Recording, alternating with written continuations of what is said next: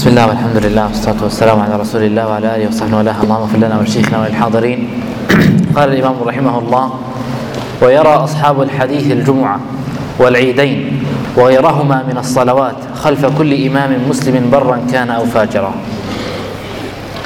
بسم الله الرحمن الرحيم. وصلى الله وسلم وبارك على نبينا محمد وعلى آله وأصحابه ومن تبعهم بإحسان إلى يوم الدين. أما بعد. ما يتعلق ببعض المسائل الفرعية التي يذكرها الائمه في مسائل في مسائل الاعتقاد ويدرجونها في ثناياها ويخللونها إياها. هذه المسائل لوجود خلاف عند بعض أهل البدع يشيرون أمثال هذه المسائل فتكون علما عليهم.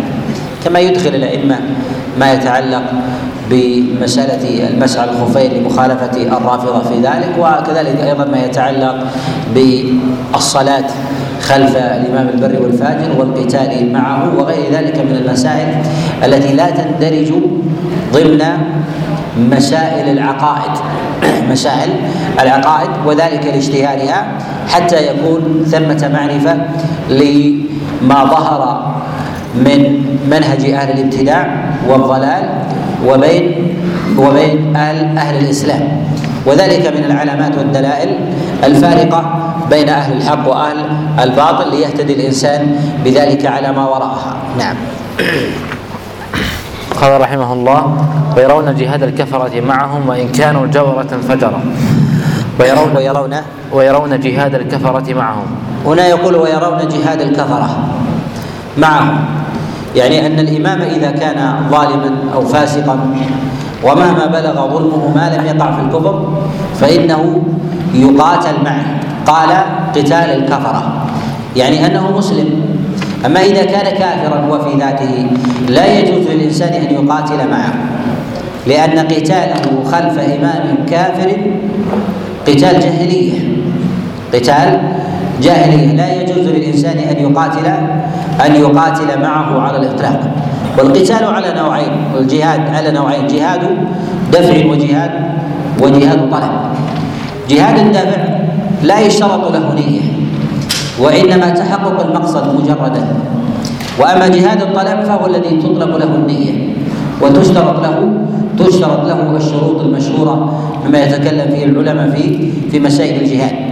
ولهذا نقول إن الإنسان إذا دافع عن ماله أو عرضه أو دمه فإنه لا يشترط لذلك أن ينوي ذلك أنه لله حتى يكون صادقا. بل لو أنه دفع عن عرضه مجردا من غير استحضار نية وقتل لكان شهيدا. لكان شهيدا بخلاف قتال الطلب. وجهاد الطلب جهاد الطلب لا بد فيه من نية. جاء في السنن من حديث سعيد بن زيد أن رسول الله صلى الله عليه وسلم قال من قتل دون ماله فهو شهيد. ومن قتل دون أهله فهو شهيد. ومن قتل دون دمه فهو فهو شهيد. هذا جهاد الدفع. لا يشترط له نيه ما دمت أن تدافع عن المال وتدافع عن الدم وتدافع عن العرض فأنت فأنت شهيد لمجرد وجود وجود ذلك. أما جهاد الطلب كما جاء في الصحيح قالوا لرسول الله صلى الله عليه وسلم الرجل يقاتل للمغنم ورجل يقاتل حمية ورجل يقاتل ليرى مكانه. أي ذلك في سبيل الله؟ قال من قاتل لتكون كلمة الله هي العليا فهو في سبيل الله. مع أنه ذكر الرجل يقاتل للمغنم يعني لأجل المال. وفي ذاك قال من قتل دون ماله فهو فهو شهيد. لأن الذي يقاتل لكسب المال طلبا قاتل لغير الله فميتته ميتة جاهلية. ميتة جاهلية. ولهذا نقول إن قتال الدفع لا يشترط لا يشترط له له نية. وأما جهاد الطلب فتطلب له نية إعلاء كلمة الله. والذي يقتل دفاعا عن دمه وعرضه فهو شهيد. ولو لم يتحقق فيه الإخلاص أو يطرأ عليه. ولهذا جاء عند النسائي وغيره من حديث قابوس بن أبي المخارق عن أبيه أنه قال جاء رجل إلى رسول الله صلى الله عليه وسلم فقال يا رسول الله الرجل ياتيني يريد أن يأخذ مالي. فقال لا تعطيه مالك. قال فإن غلبني قال فاستنصر. بمن حولك من المسلمين. قال إن لم يكن حولي أحد قال استنصر بالسلطان. قال إن السلطان عني. قال قاتل دون مالك حتى حتى تدفع عن مالك أو تقتل وتكون من شهداء الآخرة. ولهذا نقول إن في مسألة الدفع يختلف. ولهذا إذا وجدت أمة تدافع عن عرضها تعطى ولو كانت فاسقة أو لو كانت كافرة. تنصر. إذا كان لديك جار نصراني أو جار فاسق أو جار يهودي أو غير ذلك صال عليه صائم يريد أن ينتهك عرضه أو أن يستبيح ماله. فاستنصر بك وجب عليك النصر أو لم يجب عليك؟ وهل تبحث عن نية تقول أنت تنوي أو لا تنوي؟ لا تبحث عن النية بل قم بنصره لأنه مظلوم ويدفع عن ظلمه بخلاف لو جاءك وقال إني أريد أن أقاتل أناسا هل تأتي وتقاتل معه؟ لا لأنه قتال طلب لابد فيه من تحقق إعلاء كلمة كلمة الله سبحانه وتعالى ولهذا نقول إن إخواننا في سوريا يدافعون عن أعراضهم ودمائهم ويدافعون عن أموالهم التي استبيحت باستباحات متنوعة بشعة. ولهذا نقول يعانون على اختلاف أحوالهم يعانون على اختلاف على اختلاف احوالهم بخلاف لو كانوا صفا يريدون أن يطلبوا أن يطلبوا عدوا. أن يطلبوا عدوا حينئذ نبحث مسألة إعلاء كلمة الله ومن يريد تحقيقها. ومن يريد تحقيقها. نعم. قال رحمه الله ويرون الدعاء لهم بالإصلاح والتوفيق والصلاح. ولا يرون الخروج عليهم بالسيف وإن رأوا منهم العدول عن العدل إلى الجور وذلك أن الدعاء للحاكم بالصلاح.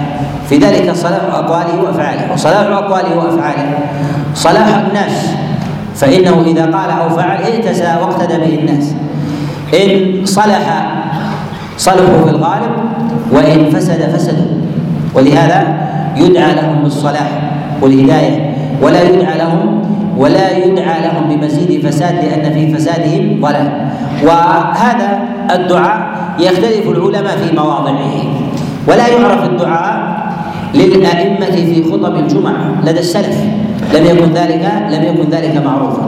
وقد ذكر الشافعي رحمه الله عن عطاء في كتاب الأم أن هذا أن هذا محدث أن هذا محدث ويجتهد بعض الفقهاء في أن الدعاء للأئمة هذا من الأمور المشروعة وعلى هذا في كل موضع في موضع دعاء يدعو الإنسان فيه سواء كان ذلك في الجمعة أو كان ذلك في المجالس العامة أو كان ذلك في دعاء الإنسان في سجوده ونحو ذلك.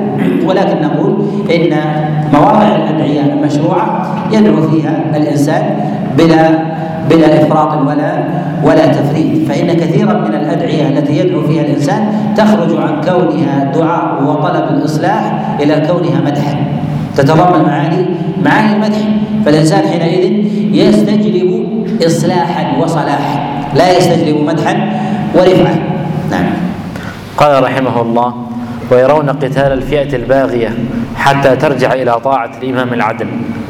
ويرون الكف عما شجر بين أصحاب رسول الله. والفئة الباغية والفئة الباغية التي تبغي على إمام المسلمين نقول إذا كان الإمام مسلما وخرج عليه فئة فإنها تقاتل باعتبار أنها باعتبار أنها أنها باغية.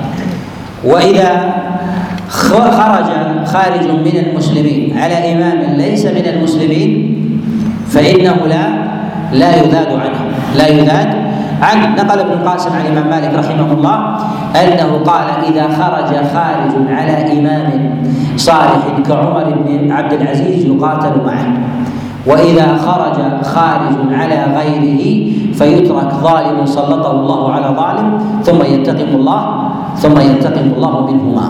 ولهذا نقول إنه يدعى لأئمة الإسلام مهما بلغوا ظلما بالصلاه ويقاتل إذا خرج عليهم خارج خارج من الناس فيقاتل باعتبار أن هؤلاء فئه قد بغوا على إمام على إمام المسلمين. نعم.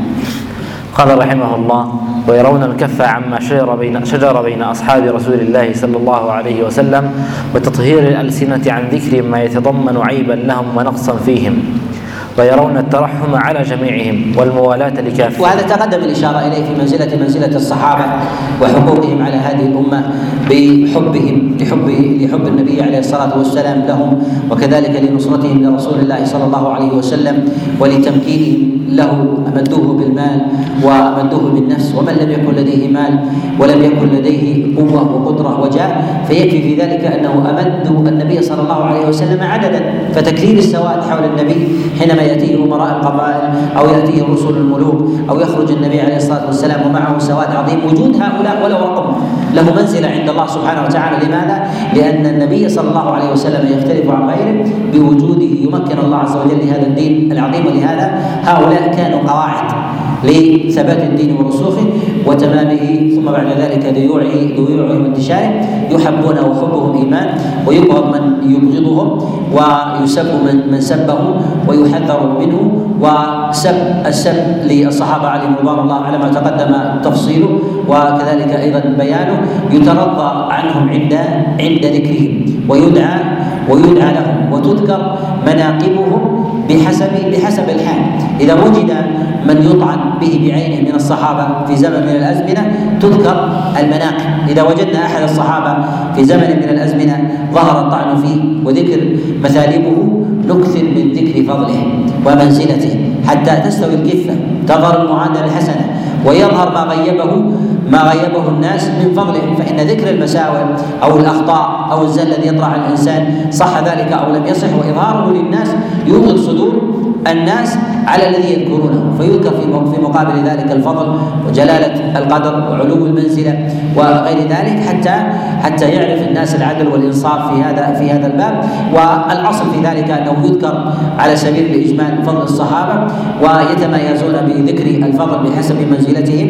الخلفاء الراشدون أبو بكر ثم عمر ثم عثمان ثم علي بن أبي طالب ثم العشرة المبشرون بالجنة يذكرون ويستوي في ذلك من جهة الفضل فضلهم بذكر المناقب أعلاهم في ذلك على ما تقدم ترتيبه إلا إذا وجد الحاجة بذكر واحد منهم أو من غيرهم أكثر الناس عليه بذكر الأخطاء أو الزلات أو الاستنقاص أو نحو ذلك كحال معاوية عليه رضوان الله تعالى. إذا وجد في زمن لا حرج من الإكثار من ذكره وذكر مناقبه والتأليف في ذلك والرد على أهل الاهواء ولو غلب في زمن أو في أو في حقبة ذكر فضله أكثر من فضل غيره. لماذا؟ لأن الحاجة قائمة في ذلك. دفاعا عنه وذبا وذبا عن عرضه. كذلك أيضا ممن يطعن في عائشة عليها رضوان الله أم المؤمنين وغيرها من من أمهات المؤمنين وأصحاب رسول الله صلى الله عليه وسلم. تذكر المناقب ولو أكثر من غيره ممن هو أفضل منه. وذلك وذلك ليظهر ما يخفيه أهل الابتداء حتى لا ينطلي ذلك على عامة الناس. نعم. قال رحمه الله وكذلك يرون تعظيم قدر أزواجه رضي الله عنهن والدعاء لهن ومعرفة فضلهن والإقرار بأنهن أمهات المؤمنين, أمهات المؤمنين. أخذناه من فضل رسول الله صلى الله عليه وسلم. وما سمينا بأمهات المؤمنين إلا لأن النبي أبو المؤمنين.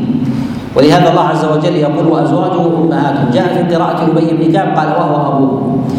لماذا تسمى أزواج النبي عليه الصلاة والسلام بأمهات المؤمنين ولا يسمى النبي عليه الصلاة والسلام بلقب علم عليه بأنه أبو المؤمنين لأن أعلى الألقاب لهن هو أم المؤمنين وأعلى الألقاب للنبي عليه الصلاة والسلام لقب النبوة أم لقب الابوه؟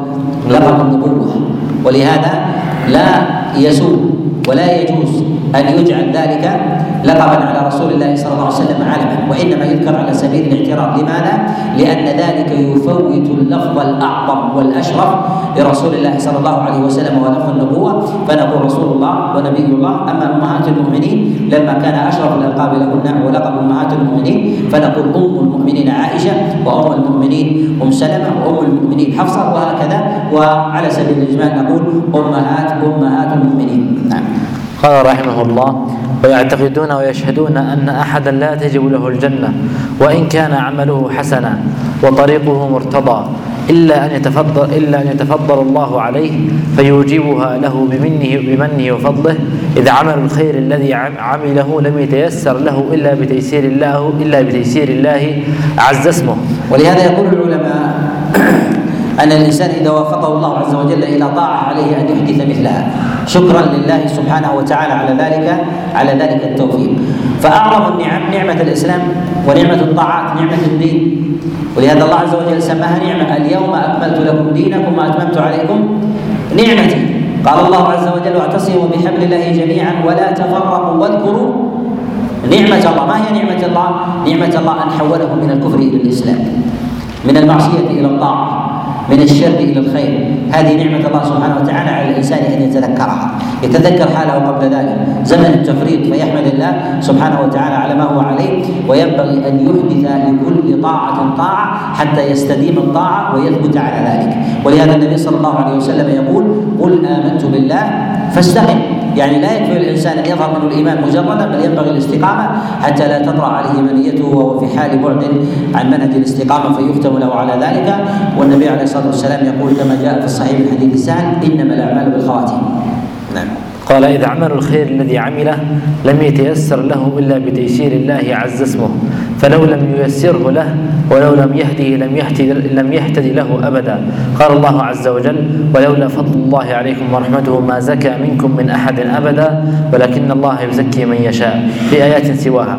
ويعتقدون ويشهدون أن الله عز وجل أجل لكل مخلوق أجلا وأن نفسا لن تموت إلا بإذن الله كتابا مؤجلا.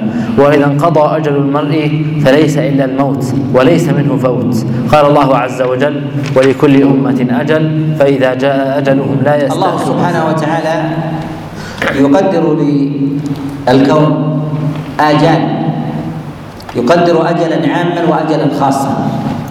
أجلا عاما لعموم الكون أو الأمم أو الجماعات والقبائل أو الشعوب أو الدول. هذا الأجل العام. أما الأجل الخاص فهو آجال الأفراد آجال الأعيان آجال فلان وفلان وآجال المخلوق الفلاني أو الذرة الفلانية أو القطرة الفلانية أو ورقة الشجرة الفلانية أو نحو ذلك. فلها فلها آجال أما الآجال العامة فهي آجال الدول التي تضعف تضعف ثم بعد ذلك تزول ويندرج في ذلك خلق.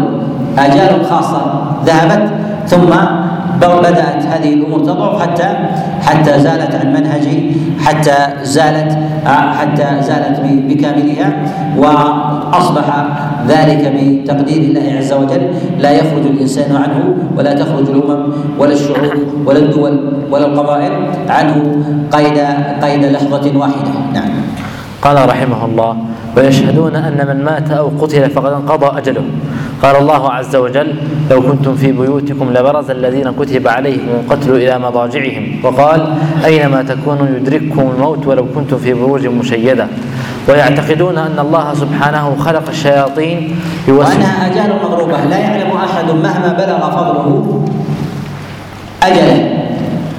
ولا أفضل في الخلق من محمد صلى الله عليه وسلم ومع ذلك لا يعلم الأجل ولكن قد يعلم القرب. والدنو ولهذا رسول الله صلى الله عليه وسلم شعر بدنو أجله ولكن النفوس لا تعلم متى الآجال ولا تعلم بأي أرض تموت في اي بقعة من الأرض أن يأخذ الله عز وجل نفس نفس الإنسان.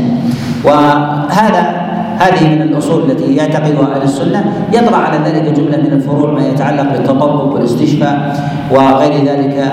هل هي من الأمور المستحبة وليست المستحبة وتفصيل العلماء في هذا؟ مما هذا ليس محل بحثه.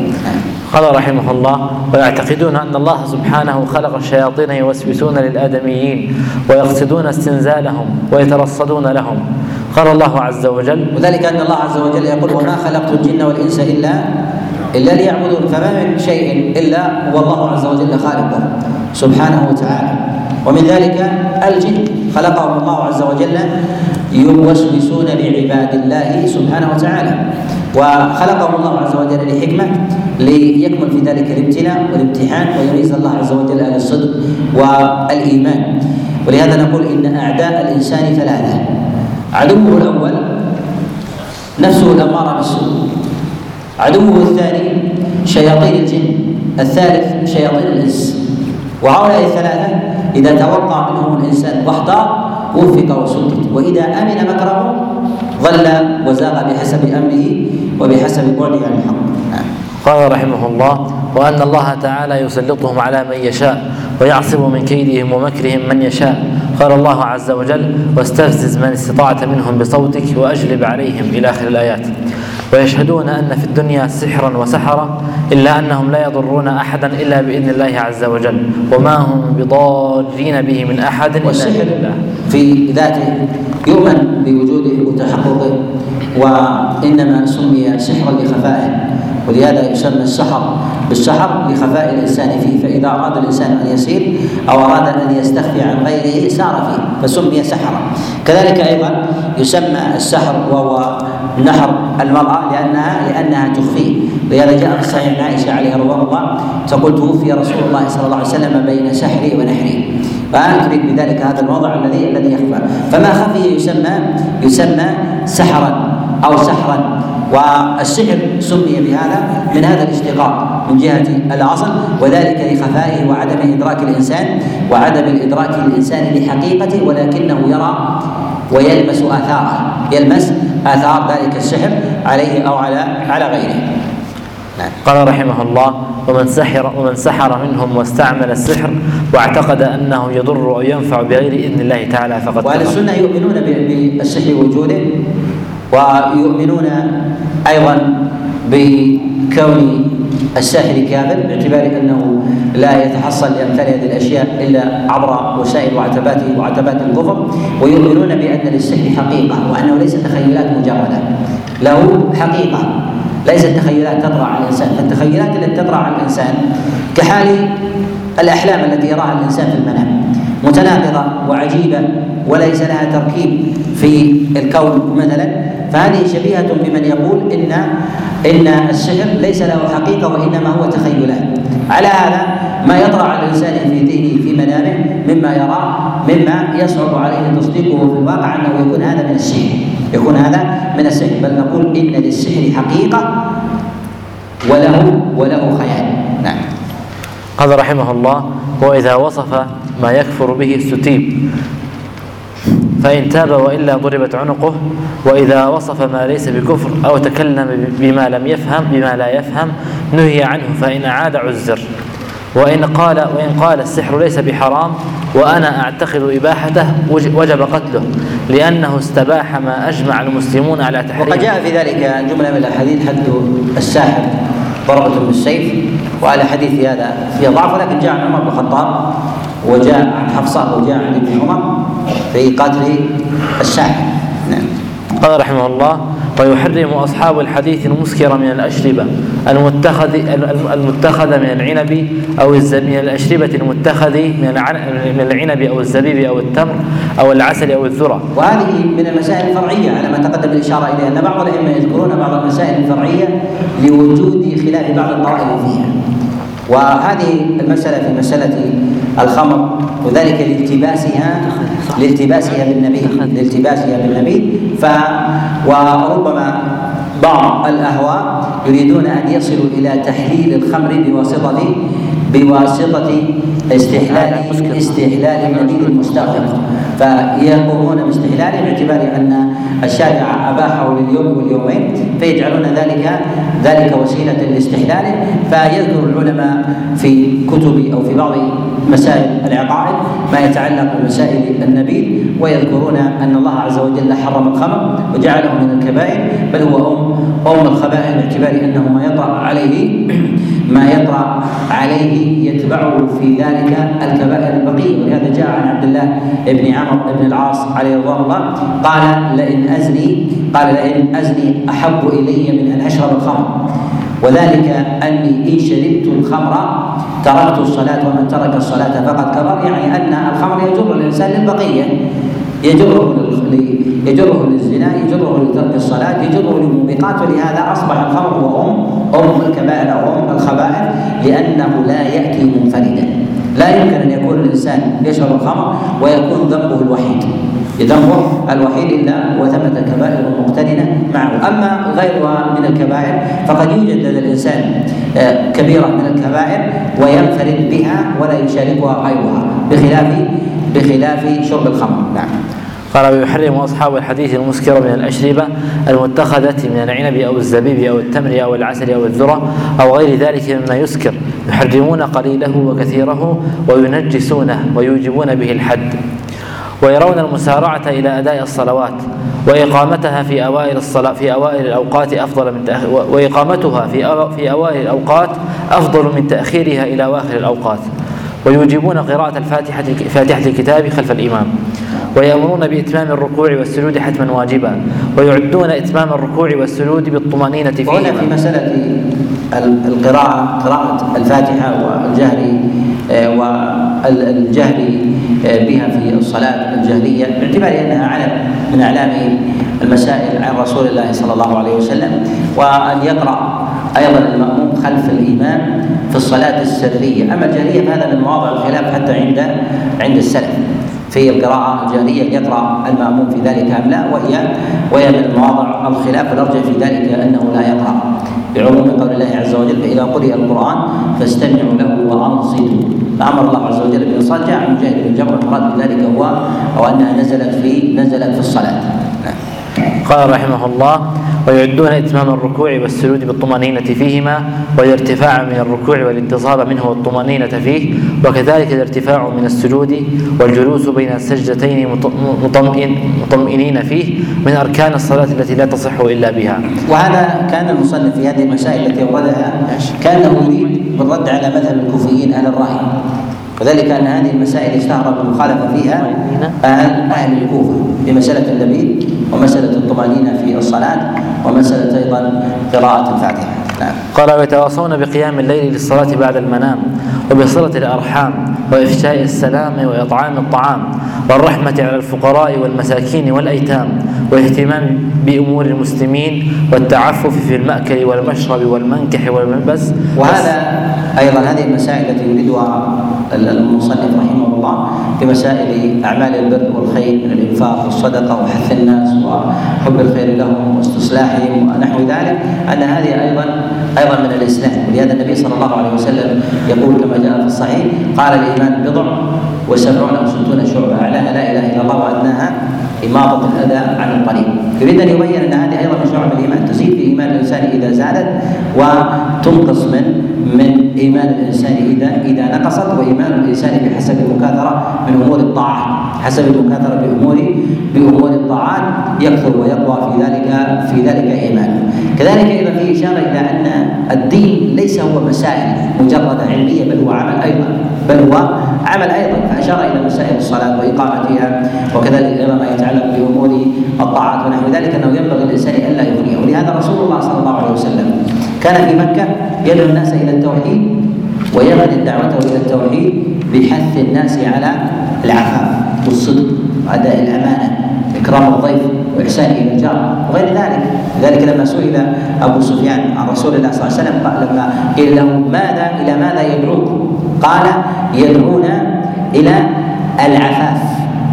يدعون إلى العفاف وأداء الأمانة والصدق. فهذه الأمور التي ينبغي الإنسان أن لا يخلي نفسه منها سواء كان مصلحا عام داعية إلى الله عز وجل أو غير ذلك أن يدعو في يجعل دعوته ليست هي مسائل علمية مجردة في أحكام الصلاة والخلاف في ذلك. هذه أمور مهمة جدا لكن لا يخلي الجوانب الجوانب القلبية من التعاملات من جهة الدعوة إلى الصدق والأمانة وتعليم الناس وتربيتهم على الحق ونحو ذلك اداء الامانه إكرام الضيف الإحسان إلى الناس الصبر على اذاهم اطعام الطعام بذل السلام وغير ذلك. هذه أمور حسنة تدعو أيضا إلى الفطرة الصحيحة وكذلك أيضا تدفع دعوى أهل الباطل على الإنسان أنه له مآرب مآرب أخرى في دعوته وقوله. ولهذا رسول الله صلى الله عليه وسلم أفحم أهل الشرك في مكة بإغلاق منافذ دعوى الكذب عليهم. فكان يدعو إلى الصدق ويطبقه ويدعو إلى أداء الأمانة ويطبقه وإلى إطعام الطعام ويطبقه. فلا يدعو إلى العقيدة مجرده بالدعوة إليها وإن كانت الدعوة إليها هي أصل الرسالة لكن ينبغي ألا يخلي دعوته أيضا إلى تلك الجوانب حتى لا يوجد عليه مدخل باتهام النفس وكذلك أيضا اتهام الديانة أو المكر والخديعة بالناس. نعم. قال والأمر بالمعروف والنهي عن المنكر والبدار إلى فعل الخيرات أجمع واتقاء سوء عاقبة الطمع ويتواصون بالحق والصبر ويتحابون في الدين ويتباغضون فيه ويتقون الجدال الامر بالمعروف والنهي عن المنكر هو اصل الخيرية لهذه الأمة لأنه لا يمكن أن تقوم الأمة إلا بالأمر بالمعروف. التوحيد لا يقوم إلا بالأمر به. الصلاة لا تقوم إلا بالأمر بها. الشرك لا يدفع إلا بالنهي عنه. وترك الصلاة لا يدفع إلا بالنهي بالنهي عنه. وهكذا. كلما على العمل لا يمكن أن يستقر إلا بالأمر بالأمر به والنهي والنهي عن ضده. ولهذا يقول الله جل وعلا كنتم خير أمة أخرجت للناس. تأمرون بالمعروف وتنهون وتنهون عن المنكر. وقال الله عز وجل ولتكن منكم أمة. لهذا نقول إن الأمر بالمعروف والنهي عن المنكر هو أصل الدين. لماذا؟ لأن المعروف إذا أتاك لا بد أن أتى لا بد أن يأتيك بواسطة الأمر. لا بد أن يأتيك بواسطة الأمر. الوحي جاء إلى رسول الله صلى الله عليه وسلم. لو لم يكن آمرا بالمعروف ونهيا عن المنكر لبقي الأمر لازما عليه. لبقي الأمر لازما عليه. ولكنه حينما يدعو الناس إلى الخير كان آمرا بالمعروف. وينهاهم عن ضده ينهاهم عن المنكر. ولهذا نقول إن أبواب الخير مراتب كذلك أبواب الأمر بالمعروف والنهي عن المنكر مراتب متعددة. ولهذا نقول إن إن الأمر بالمعروف والنهي عن المنكر سهم من سهام الإسلام العظيمه بل جعله بعض الركن من أركان الإسلام كما جاء في حديث حذيفة بن اليمان عن رسول الله صلى الله عليه وسلم قال الإيمان ثمانية أشهر. ذكر منها الأمر بالمعروف والنهي والنهي عن المنكر. قال رحمه الله ويتحابون في الدين ويتباغضون فيه ويتقون الجدال في الله والخصومات فيه ويجانبون أهل البدع والضلالات. ويذكرون المحبة في الدين في الله والبغض في الله وذلك أوثق روح الإيمان. أي أن الإنسان لا يقدم حظ دنياه على حظ دينه وحق الله عز وجل. وأما ما يوجد في قلب الإنسان من الميل أو الإعجاب ببعض ما لا يرضى الله سبحانه وتعالى قد يوجد ولكن ليس للإنسان أن يعمل به. ولهذا الله عز وجل يقول في كتابه العظيم ولعبد مؤمن خير من مشرك ولو أعجبه. الخطاب للمؤمنين. أثبت أنه فيه إعجاب قلبي ولكن يجب عليك أن لا تعمل بهذا الإعجاب القلبي. قد يوجد كره قلبي في نفسي في ذات الإنسان. لبعض الأمور والتكاليف الشاقة. وذلك كقول الله عز وجل كتب عليكم القتال وهو كره لكم يكره الإنسان القتل يكره فقد المال ومفارقة الأهل ونحو ذلك لكن ليس له أن يقول أنا اكره القتال أنا اكره هذا التشريع أو غير ذلك. ولهذا نقول ان ما يوجد في نفس الإنسان مما يستثقل معه التكاليف ينبغي ألا يجعل ذلك عقيدة فهو نوع من الابتلاء والاختبار. ولهذا النبي صلى الله عليه وسلم يقول قال لما ذكر لما ذكر كما جاء في الصحيح قال وإسباغ الوضوء على على المكان. يعني الإنسان ربما يستثقل في حال الشتاء أن يتوضأ في البرد ونحو ذلك في مشقة ان يتوضأ لكل صلاة وهو على طهارة يجد في ذلك مشقة. لكن إذا احتسب وهو كان مثل ذلك لمرضات الله سبحانه وتعالى كان من هذا من أعلى من أعلى الأعمال عند الله سبحانه وتعالى. ولهذا نقول يحب في الله ويبغض في الله ولو كان ذلك على حساب ما يجده في نفسه ما يجده في نفسه. يميل إلى الإعجاب بهذا وحبه. وكذلك الميل الميل له ولو كان كافرا يقدمه على مسلم هذا ضعف. في إيمان في إيمان الإنسان وربما زوال له وربما زوال له. قد يقول قائل لماذا لا أقدم الكافر؟ إذا كان صادقا امينا عادلا محسنا مكرما رحيما أقدمه على المسلم الظالم الباغي. نقول هذه نظرة مادية. هذه نظرة مادية تقدم الإحسان إليك في الدنيا على الظلم في حق الله. الظلم في حق الله وهذا يقع عند من؟ عند الماديين الذين يتعلقون بالمادة ويتعلقون بالدنيا الإنسان إذا أحسن إليه شخص وتعلم أن هذا الشخص أساء إلى والدك ضربه وآذاه وسرق ماله ويسب أباك في المجالس ونحو ذلك ولكنه معك محسن منصف ويقوم بالعدل معك في البيع والشراء ويهديك الهدايا والعطايا أتحبه أو لا تحبه؟ لا تحبه. لماذا؟ مع أنه ما ضرك في ذاتك لكنه ضر أباك إذا كان انفصال بينك وبين أبيك وعدم محبة بينك وبين أبيك وضعف المحبة لأبيك ظاهرة حينئذ لا يؤثر ذلك الأمر. وتحب هذا الرجل لو آذى لو آذى أباك. ولهذا نقول إن الإنسان الذي يقدم الإحسان إليه على عدم العدل مع الله لديه انفصال بينه وبين وبين ربه سبحانه وتعالى. لديه انفصال بينه وبين بين ربه جل وعلا. وعليه أن يوثق إيمانه بالله حتى تطوى لديه النظرة. كحال الصلة بين الأب وبين أبيه. لا يحب ان يعدل معه إذا أساء مع أبيه. لأن الإساءة يرى أن الإساءة لأبيه ظلم له. كذلك الظلم في حق الله سبحانه وتعالى. وعدم العدل معه إساءة له لأنه مؤمن بالله. وتربطه بينه وبين الله عز وجل من المحبة لله ومحبة ما يحبه الله. ولو عدل معك وأحسن معك وأكرمك تبغضه لما فيه من عدم العدل مع الله جل وعلا. ولهذا كان الحب في الله والبغض في الله من أوثق عرى أوثق عرى الإيمان. ولهذا هذا يظهر في كثير من الناس الذين مثلا يعجب بكافر أو يعجب بشخص لانصافه وعدله اتقانه في حرفته احسانه لعمله لينه أو لأخلاقه وهو ظالم في حق الله سبحانه وتعالى.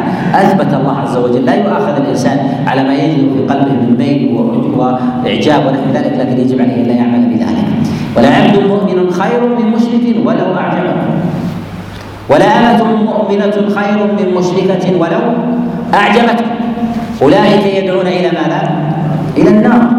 رغم الأمر بالآخرة ليس المرء مسألة المسألة مسألة دنيوية. نعم. قال ويجانبون أهل البدع والضلالات ويعادون أصحاب الأهواء والجهالات ويقتدون بالنبي صلى الله عليه وسلم. وهذا من لوازم المحبة. فإذا أحب الإنسان الله وما يحبه الله أحب أحب الطاعات. ولزم من ذلك أن يكره المعاصي وأن يكره أهل المعاصي. يحب الطاعات ويحب أهل أهل الطاعات والمحبة تتجزأ. وقد يجتمع في الإنسان حب وبغض. تحبه لما فيه من خير وتكرهه لما فيه من شر. والإيمان يزيد فإن زاد زادت المحبة. والمعصية تزيد فإن زادت زاد زاد القرب والبغض وضعف في ذلك المحبة. ولهذا كما أننا نقول إن الإيمان يزيد كذلك الكفر يزيد. ولهذا الله عز وجل يقول إنما النسيء زيادة في الكفر. الكفر يزيد يتباين فيه زيادة وفيه نقصان. وإن كان كله داخل في دائرة الكفر وصاحبه مخلد في النار. على خلاف على خلاف مسألة الشرك والكفر الأصغر فإن صاحبه لا يخلد في ذلك في في النار. كذلك أيضا مسألة الإيمان فإن المؤمن في ذلك يزيد إيمانه وينقص إيمانه بحسب قربه وطاعته من الله سبحانه وتعالى وقد يزول إيمانه بحسب وقوعه في شيء من المكفرات. نعم. نعم قال رحمه الله ويقتدون بالنبي صلى الله عليه وسلم وأصحابه الذين هم وبأصحابه الذين هم كالنجوم بايهم بأيهم اقتدوا اهتدوا كما كان رسول الله صلى الله عليه وسلم يقوله فيهم. ويقتدون بالسلف الصالحين. والصحابة عليهم رضوان الله على مراتب من جهة الاقتداء بهم ليسوا على مرتبة واحدة. أقربهم من النبي عليه الصلاة والسلام منزلة وفضلا هم أكثرهم فقها لأنه لازم القرب المنزله والفضل أنه استفاد من النبي فقها وعلما. ولهذا لما كان أبو بكر أكثر الصحابة ملازمة للنبي وقرب منه أعلم الناس بما يريده النبي وما يميل إليه. وما يميل إليه.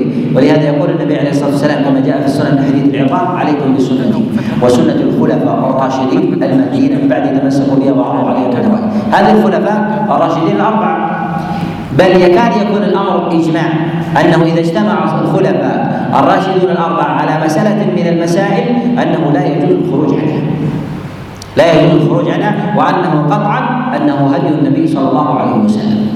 إذا اجتمعوا على هذا على هذا وإلا إذا اختلفوا الأمر في ذلك السعه بين الغلبة فالغالب انما يقوله أبو بكر وعمر أنه هو هو الأقرب إلى الأقرب في ذلك إلى إلى الحق إلى الحق والصواب. ويقول النبي صلى الله عليه وسلم أيضا اقتدوا بالذين من بعد أبو بكر وعمر. ويقول أيضا عليه الصلاه والسلام في تفضيل الصحابة وأنهم أهل أمان الأمة والتمسك بذلك هو خير كما جاء في مسلم من حديث أبي موسى. قال النجوم أمنة للسماء فإذا ذهبت النجوم اتى السماء ما توعد وأنا أمنة لاصحابي فإذا ذهبت إلى اصحابي ما يوعدون. واصحابي أمنة لأمتي فإذا ذهب أصحابي أتى امتي أتى أمتي ما يوعدون. نعم.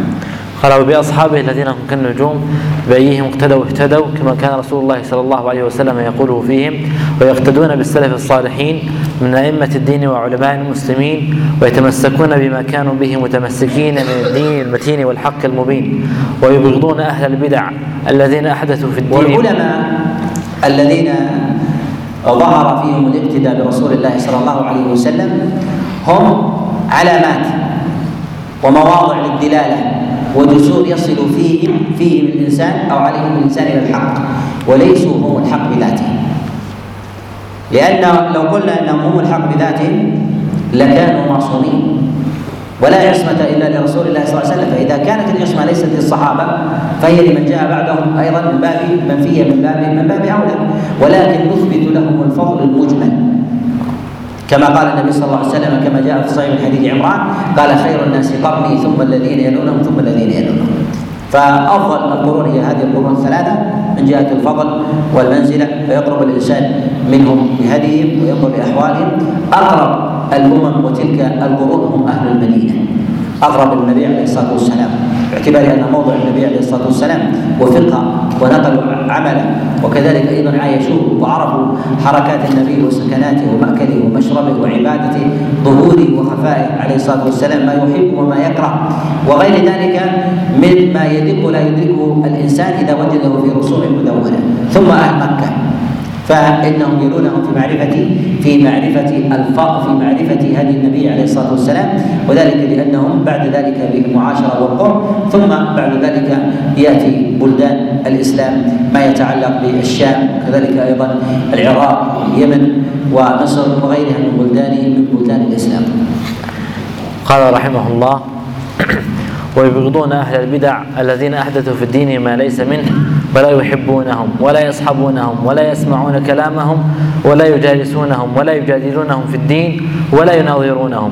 ويرون صون آذانهم عن سماع أباطيلهم التي إذا مرت بالآذان وقرت في القلوب ضرت. وهذا هو المقصود من هجر أهل البدع. والبدع في ذلك على أنواع بدع مغلظة وبدع مخففة. وتقسم على بدع مكفرة وبدع غير مكفرة. وهي متتباين وتقسم أيضا إلى بدع أصلية وبدع إضافية. على على أقسام في ذلك. والبدعه المراد بذلك هي الإحداث في دين الله عز وجل ما ليس منه. وهي تتضمن ضمنا اتهام الدين بالنقص بلسان الحال. وإن لم يقل الإنسان ذلك بلسانه باعتبار أن الله عز وجل اتم الدين. وهي أقرب في البدعة الأصلية من البدعة الإضافية. ويحذر الإنسان من ذلك لماذا؟ لأن في ذلك إضافة وإدخالا في دين الله عز وجل ما ليس منه. ولهذا السلف إنما يحذرون من القرب من أهل البدع. لماذا؟ حتى لا يكثر السواد. قد يقول قائل أريد أن أخذ الحق منه أو لديه علم أريد أن أستفيد منه. إذا أتيت أنت وأتى فلان وأتى فلان وعشره وعشرين ونحو ذلك العوام لا يميزون ما يحسن هذا وما لا يحسن. فإذا كنت تقتدي به في باب من الأبواب أتوه في باب في باب آخر. فكنتم سببا في نشر أقواله وإشاعتها ونحو ذلك. ولهذا نقول إن أقول من أهل البدع إشهارهم وإظهارهم المخالفين لكلام الله وكلام رسول الله صلى الله عليه وسلم الذين يقررون تلك المخالفة دينا أن ذلك مخالف لنهج الحق من هدي رسول الله صلى الله عليه وسلم وكذلك أصحابه ومن جاء بعدهم قال ويرون صون آذانهم عن سماع أباطيلهم التي إذا مرت بالأذان وقرت في القلوب ضرت وجرت إليها من الوساوس والخطرات الفاسدة ما جرت. وفيه أنزل الله عز وجل وإذا رأيت الذين يخوضون وهذا أمر ملموس أن الإنسان يأتيه الحمية للدين إذا سمع بدعة. ولكنه إذا قرب من صاحبها لأن وهان معه. لماذا؟ لأن اللين يضعف القلب. والإحسان يضعف النفس ويأسرها فحينئذ يغطي تلك المساوئ على حساب الحق فكأنه قدم نفسه. ولهذا يكون الإنسان متجردا إذا أبعد ومنصفا إذا فارق. فارق الشيء نظر إليه عن بعد وأنصف فلا يقدم حظوظ النفس. إذا أتيت إلى مبتدع وأكرمك وأحسن إليك وأعطاك ووهبك ابتسم في وجهك ولان معك ونحو ذلك حينئذ تنظر إلى بدعته بخلاف ما كان بعيدا.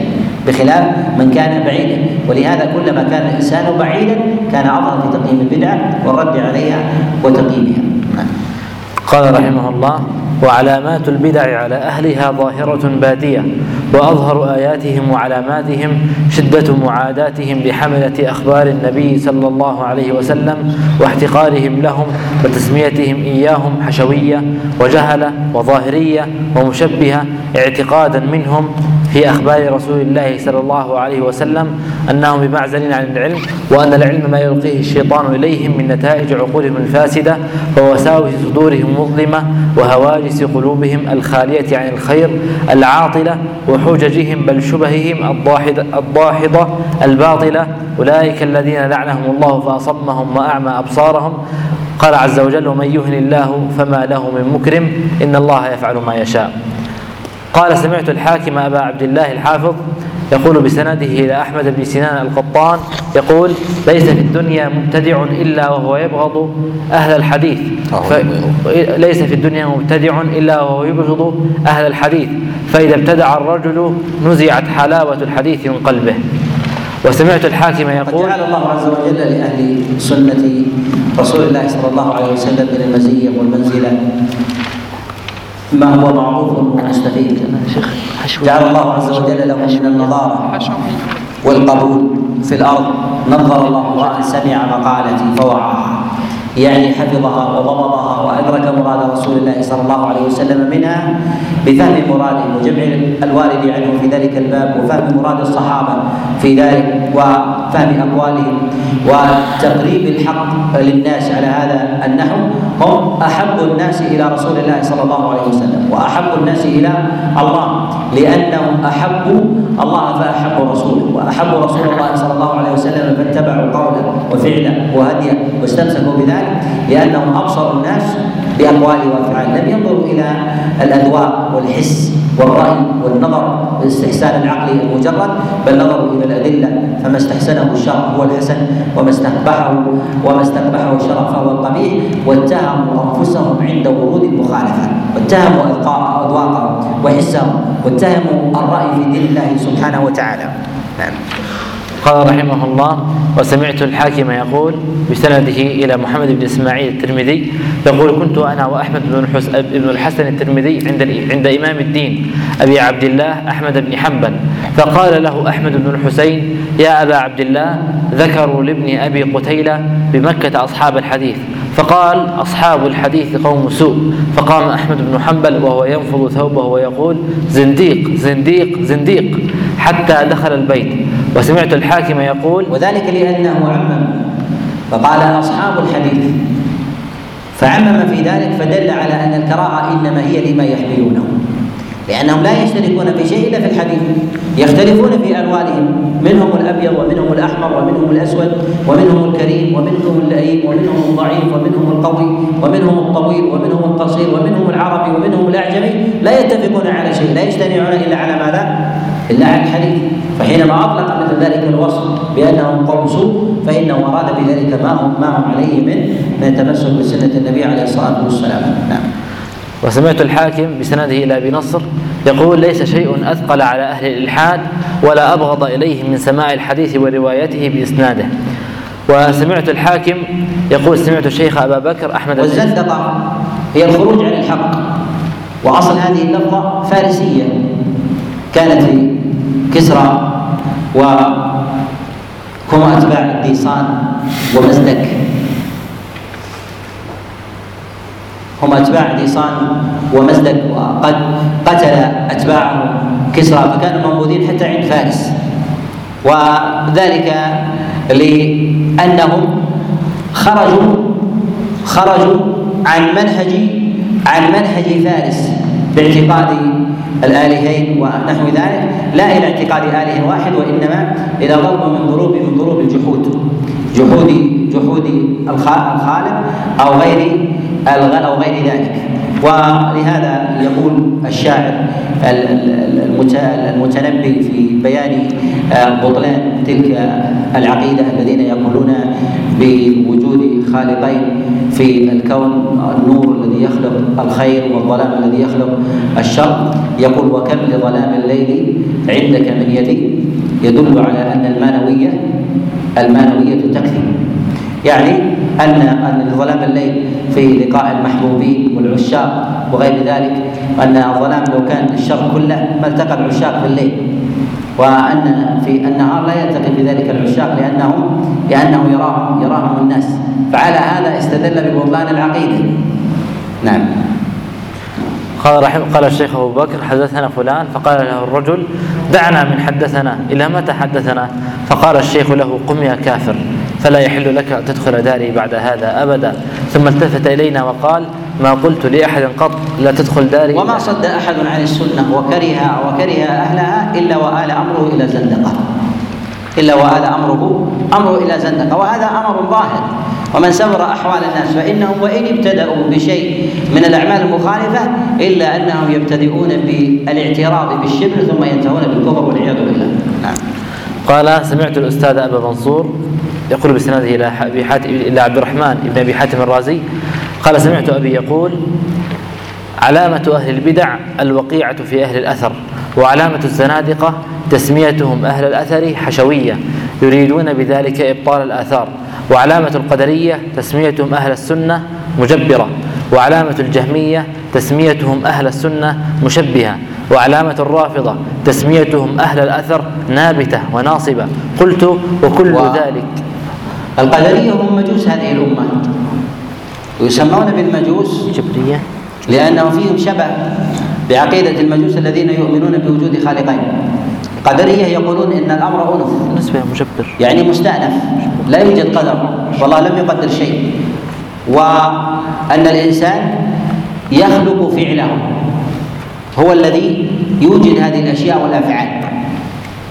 وعلى هذا يلزم من ذلك أن المخلوق يخلق والخالق يخلق أيضا. فإذا كان الإنسان يخلق افعالا منفردا عن المخلوق فهذا إيمان بوجود خالقين كحال المجوس الذين يؤمنون بوجود خالقين. الظلام الذي يخلق الشر والنور الذي يخلق الخير. قال رحمه الله قلت وكل ذلك عصبية. ولا يلحق أهل, أهل السنة إلا, إلا, اسم إلا اسم ولا يلحق أهل السنة إلا اسم واحد وهو أصحاب الحديث. قلت أنا رأيت أهل البدع في هذه الأسماء التي لقبوا فإذا لحق النبي صلى الله عليه وسلم من أصوات من أوصاف الذم بالسحر الكذب والشعر والكهانة والجنون وغير ذلك ألا يلحق أتباع النبي عليه الصلاة والسلام من مثل ذلك أو ما دونه؟ نعم. ولهذا لحق النبي عليه الصلاة والسلام تلك الألفاظ الشنيعة حتى يعلم الإنسان أن ما لحقه من أذى وأوصاف هي دون هي دون ذلك. ولا ينبغي له أن يطلب الكرامة وأن يطلب الرضا أو السلامة ولم تتحقق لرسول الله صلى الله عليه وسلم.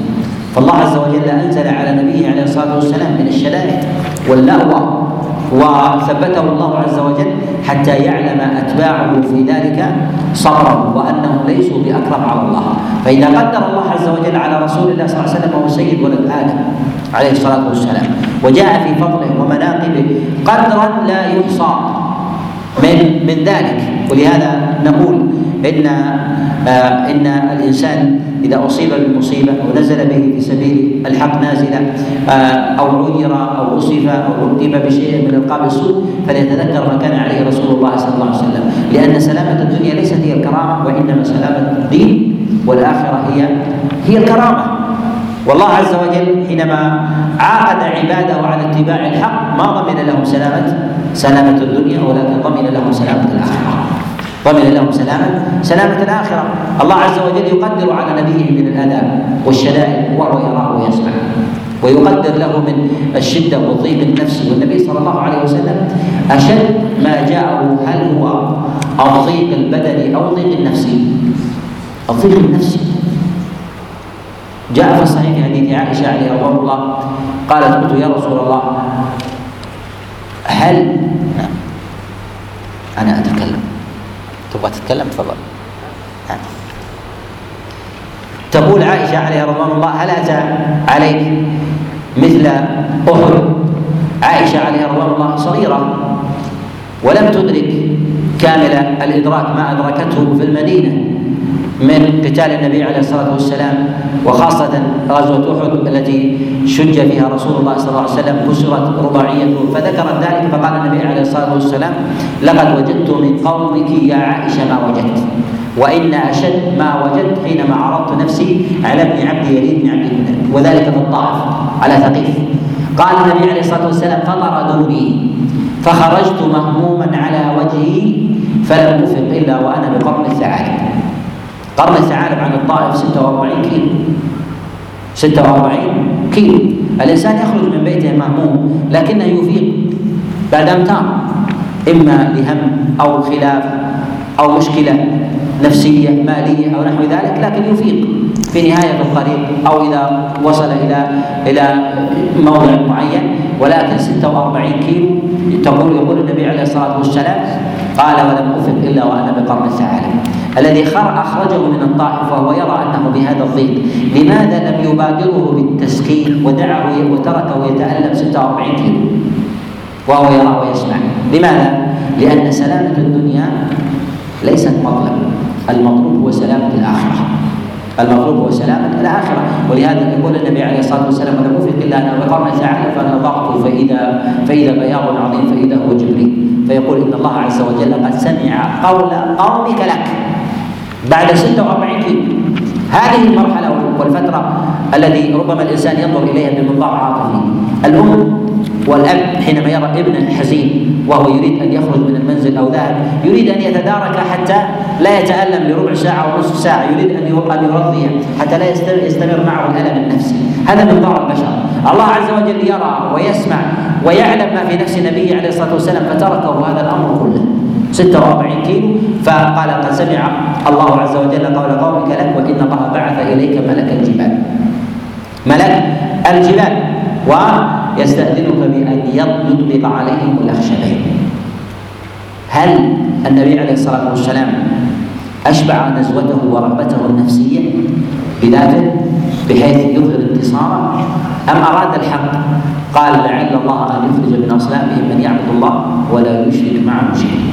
ولهذا نقول الداعية إلى الله المصلح متبع الحق لا يبحث عن انتصارات ذاتية وإنما يريد من ذلك إحقاق. إحقاق الحق. ولهذا يوسف عليه السلام بقي في السجن بضع سنين وخرج وما طلب تصفية الحسابات والأمور ونحو ذلك. لماذا؟ لأن الأمة انشغلت من مواكب ذلك. وما جاء ذكر السجن على لسانه إلا بالحمد وقد أحسن بي إذ أخرجني من السجن. وذلك لأنه رأى حاجة الأمة في ذلك. ولما رأى حاجة الناس واضطراب حال الناس من جهة الإقتصاد قال اجعلني على خزائن الأرض. إني حفيظ إني حفيظ عليم جعل على ذلك قدم. فحفظ الذين ظلموا وحفظ الناس كلهم. لماذا؟ لأنه لا يستطيع أن يفصل هؤلاء على هؤلاء إلا بفساد عام يعم الناس. لهذا المصلح الداعي لله عز وجل يهمه صلاح العامة لا صلاح نفسه وذاته.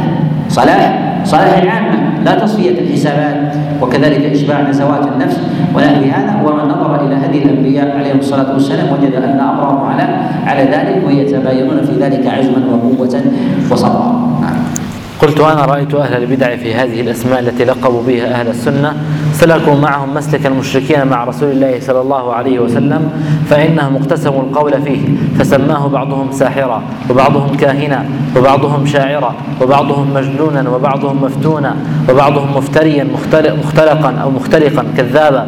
وكان النبي صلى الله عليه وسلم من تلك المعائب بعيدا بريئا ولم يكن إلا رسولا مصطفى نبيا قال الله عز وجل انظر كيف ضربوا لك الأمثال فضلوا فلا يستطيعون سبيلا. كذلك المبتدعة خذلهم الله اقتسموا القول في حملة أخباره ونقلة آثاره ورواة أحاديثه المقتدين بسنته فسماهم بعضهم حشوية وبعضهم مشبهة وبعضهم نابتة وبعضهم ناصبة وبعضهم جبرية. وأصحاب الحديث عصامة من هذه المعائب برية. جبرية. وبعضهم جبرية. وبعضهم جبرية وأصحاب الحديث عصامة من هذه المعائب برية نقية زكية نقية زكية تقية وليسوا إلا أهل السنة المضية. والسيرة المرضية والسبل السوية والحجج البالغة القوية. قد وفقهم الله جل جلاله لاتباع كتابه ووحيه وخطابه والاقتداء برسوله صلى الله عليه وسلم في إخباره التي أمر فيها أمته بالمعروف من القول والعمل وزجرهم فيها عن المنكر منها وأعانهم على التمسك بسيرته والاهتداء بملازمة سنته وشرح صدورهم لمحبته ومحبة أئمة شريعته وعلماء أمته. ومن أحب قوما فهو منهم يوم القيامة بحكم قول رسول الله صلى الله عليه وسلم المرء, المرء مع من أحب. وإحدى علامات أهل السنة حبهم لأئمة السنة وعلمائها وأنصارها وأوليائها وبغضهم, وبغضهم لأئمة البدع الذين يدعون إلى النار ويدلون أصحابهم على دار البوار. وقد زين الله سبحانه قلوب أهل السنة ونورها بحب علماء السنة فضلا منه جل جلاله ومنه.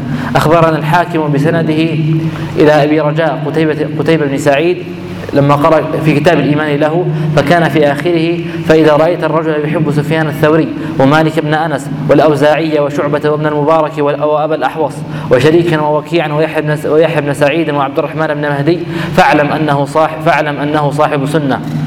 قال أحمد بن سلمة رحمه الله فألحقت بخطي تحته ويحيى بن يحيى وأحمد بن حنبل. وهذا من العلامات والأمارات التي يعرف بها أتباع الحق عن غيره. إذا كرهوا مجموعة عن الحق وجمهورهم فهم على باطل. ولأنهم ما كرهوا إلا ما اشتركوا فيه ولكن إذا كان ثمة خصومة بين فرد وفرد أو كره فرد بعينه مع عدم التعميم فهذا أمر لا يكون علامة في الغالب نعم, نعم. قال قال أحمد بن سلمة فألحقت بخطه تحته ويحيى بن يحيى وأحمد بن حنبل وإسحاق بن راهوية فلما انتهى إلى هذا الموضع نظر إلينا أهل نيسابور وقال هؤلاء القوم يتعصبون ليحيى بن يحيى فقلنا ابن يحيى فقلنا له يا أبا رجاء ما يحيى بن يحيى؟ فقال رجل صالح إمام المسلمين وإسحاق بن إبراهيم إمام وأحمد بن حنبل أكبر ممن سميتهم كلهم. وأنا ألحقت بهؤلاء الذين ذكرهم قتيبة رحمه الله أن من أحبهم فهو صاحب سنة من أئمة أهل الحديث الذين بهم يقتدون وبهديهم يهتدون ومن جملتهم ومتبعيهم وشيعتهم أنفسهم يعدون وفي وفي اتباعهم وفي اتباعهم آثارهم يجدون جماعة آخرين يجدون جماعة آخرين منهم محمد بن إدريس الشافعي المطلبي الإمام المقدم والسيد المعظم العظيم المنة على أهل الإسلام والسنة الموفق الملقن الملهم المسدد الذي عمل في دين الذي عمل في دين الله وسنة رسوله صلى الله عليه وسلم من النصر لهما والذب عنهما ما لم يعمله أحد من علماء عصره ومن بعدهم. ومنهم الذين كانوا قبل الشافعي رحمه الله كسعيد بن جبير والزهري والشعبي والتيمي ومن بعدهم كالليث بن سعد والأوزاعي والثوري وسفيان بن عيينة الهلالي وحماد بن سلمة وحماد بن زيد ويونس بن عبيد وأيوب وأيوب وابن عون ونظرائهم. ومن بعدهم مثل يزيد بن هارون وعبد الرزاق وجرير بن عبد الحميد ومن بعدهم مثل محمد, مثل محمد بن يحيى الذهلي ومحمد بن إسماعيل البخاري ومسلم بن الحجاج القشيري وأبي داود السجستاني وأبي زرعة الرازي وأبي حاتم وابنه ومحمد بن بن مسلم بن وارة ومحمد بن أسلم الطوسي وعثمان بن سعيد الدارمي ومحمد بن إسحاق بن خزيمة بن إسحاق بن خزيمة الذي كان يدعى إمام الأئمة ولعمري كان إمام الأئمة في عصره ووقته وأبي يعقوب إسحاق بن إسماعيل البستي وجدي من قبل من قبل أبوي أبي سعيد يحيى بن منصور الزاهد الهروي وعدي بن حمدوية الصابوني وولديه سيفي السنة أبي عبد الله الصابوني وأبي عبد الرحمن الصابوني وغيرهم من أئمة السنة الذي كان الذين كانوا متمسكين بها ناصرين لها داعين إليها دالين عليها. هذه وهذه الجمل التي وهذه الجمل التي أثبتها في هذا الجزء كانت معتقدة كانت معتقدة. وهؤلاء الأئمة مختلفون في البلدان وفي الأعراق وفي الأجناس وفي القبائل وفي اللسان الأصلي في ذلك. ولا يجمعهم في هذا إلا هدي النبي صلى الله عليه وسلم والاجتماع عليه. وهم أئمة هدى وأئمة سنة وأثر واقتداء برسول الله صلى الله عليه وسلم فمن كرههم قد كره ما يجترئون ما يشتركون فيه من من سنة النبي صلى الله عليه وسلم وحب وحب حديثه والعمل والعمل بذلك. وهذه الجمل التي أثبتها في هذا الجزء كانت معتقد جميعهم لم يخالف فيها بعضهم بل أجمعوا عليها كلها واتفقوا مع ذلك على القول بقهر أهل البدع وإذلالهم وإخزائهم وإبعادهم وإقصائهم والتباعد منهم ومن مصاحبتهم ومعاشرتهم والتقرب إلى الله عز وجل بمجانبتهم ومهاجرتهم. قال الأستاذ الإمام رحمه الله وأنا بفضل الله عز وجل متبع لآثارهم مستضيء بأنوارهم ناصح, ناصح, ناصح إخواني وأصحابي ألا يزيغوا عن منارهم ولا يتبعوا غير أقوالهم ولا يشتغل بهذه المحدثات من البدع التي اشتهرت فيما بين المسلمين وظهرت وانتشرت ولو جرت واحدة منها على لسان واحد في عصر أولئك الأئمة لهجروه وبدعوه ولكذبوه وأصابوه بكل سوء ومكروه ولا يغرن إخواني حفظهم الله كثرة أهل البدع ووفور, ووفور عددهم فإن ذلك من أمارات اقتراب الساعة ولهذا الله سبحانه وتعالى يقول وإن تطيع أكثر من في الأرض يضلوك عن سبيل الله. فأكثر الناس لا يعقلون لا يعلمون لا يؤمنون. والكثرة ليست بحجة وإنما يحتج بها الماديون أو الذين يعلمون ظاهرا من الحياة الدنيا. وهذه هي حجة الأمم الكافرة على أنبيائهم. حينما يحتجون يحتجون بذلك أنهم يحتجون بعمل الناس والكثرة الغالبة فهذه تقصر الحق وتأطره وتغيبه وتحجب العقل عن إدراكه وتمييز الحق من الباطل. نعم. قال إذا الرسول المصطفى صلى الله عليه وسلم قال إن من علامات الساعة واقترابها أن يقل العلم ويكثر الجهل والعلم هو السنة والجهل هو البدعة. ومن تمسك اليوم بسنة رسوله صلى الله برسول الله صلى الله عليه وسلم وعمل بها واستقام عليها ودعا بالسنة إليها كان أجره أوفر وأكثر من أجر من جرى على هذه الجملة في أوائل الإسلام والملة. إذا الرسول المصطفى صلى الله عليه وسلم قال له أجر خمسين. فقيل خمسين منهم؟ قال بل منكم. وإنما قال ذلك صلى الله عليه وسلم لمن يعمل بسنته عند فساد أمته. وجدت في كتاب الشيخ الإمام وهذا الحديث حسنه بعض العلماء. وليس له إسناد يصح على سبيل الانفراد في أجر الخمسين. نعم. وجدت في كتاب الشيخ الإمام جدي أبي عبد الله محمد بن علي بن حمدوية الصابوني رحمه الله. أخبرنا أبو العباس الحسن بن سفيان بسنده إلى ابن شهاب الزهري يقول تعليم سنة أفضل من عبادة مئتي سنة. لأن التعليم بذلك يعني تناسخ العمل والابتداء. فمن سن في الإسلام سنة حسنة فله أجرها وأجر من عمل بها. فإذا عبد الإنسان الله عز وجل 200 سنة فإن السنة في ذلك أدوم وأبقى ثم يعمل بها أفراد. أنت تعمل لوحدك لمدة 200 سنة ولكن إذا دللت على سنة عمل بها المئات وربما الآلاف. وعمل الواحد منهم يوما بهذه السنة يوازي عملك منفردا ل 200 سنة. إذا عمل بها الجماعات والأفراد وتكاثروا في ذلك. فكيف إذا دام في هذا؟ ولهذا العلماء الصادقون يحشرون مع الأنبياء. يحشرون مع الأنبياء لفضلهم على الناس ونشر الحق في الناس فيعملون بعملهم. كم من الناس يصلي لأولئك الأئمة ويسبح لهم وهم في قبورهم فأعمالهم تنقطع ولهذا تجد كثير من الناس يتعبد لله عز وجل عبادات لا يعلم من دله من دله إليها. من دله إليها. أظهر هذه العبادات في الإنسان ما يتعلق بأمر بأمر التوحيد من الذي دلك على الشهادتين؟ لا يذكر الإنسان من دله على هذا. لكن الله عز وجل يوصي ويعلم. قراءة الفاتحة التي لا تقوم صلاة الإنسان إلا بها. هل يذكر أحد منكم من علمه الفاتحة؟ الغالب أنه لا يذكر. أليس كذلك؟ لكن الله عز وجل يعلم. فكل صلاة تصليها أجرها لمن علمك إياها. والذي علم من علمك يأتيه أجرك وأجره وهكذا. وكم من الناس أخذوا سنن النبي عليه الصلاة والسلام؟ من أولئك الائمه كالبخاري ومسلم والإمام أحمد وأبي داود والترمذي والنسائي فأصبح هؤلاء الجمع الغفير من الأمة من هذه الأمة يصلون والاجور إليهم في قبورهم. ويزكون الأجور إليهم في قبورهم يسبحون ويتضرعون ويقومون الليل والأجور إليهم في قبورهم. ذلك فضل الله يؤتيه من يشاء.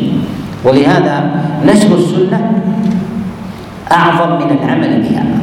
أعظم من العمل بها. لماذا؟ لأن العمل بها قاصر والنشر والدعوة إليها متعدي والدعوة إليها متعدية والكمال في ذلك أن يعمل بها وأن يدعو وأن يدعو إليها. نعم.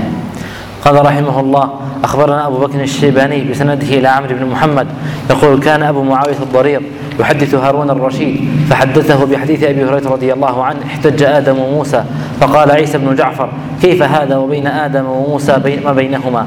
قال فوثب به هارون وقال يحدثك عن الرسول صلى الله عليه وسلم وتعارضه بكيف؟ قال فما زال يقول حتى سكن عنه.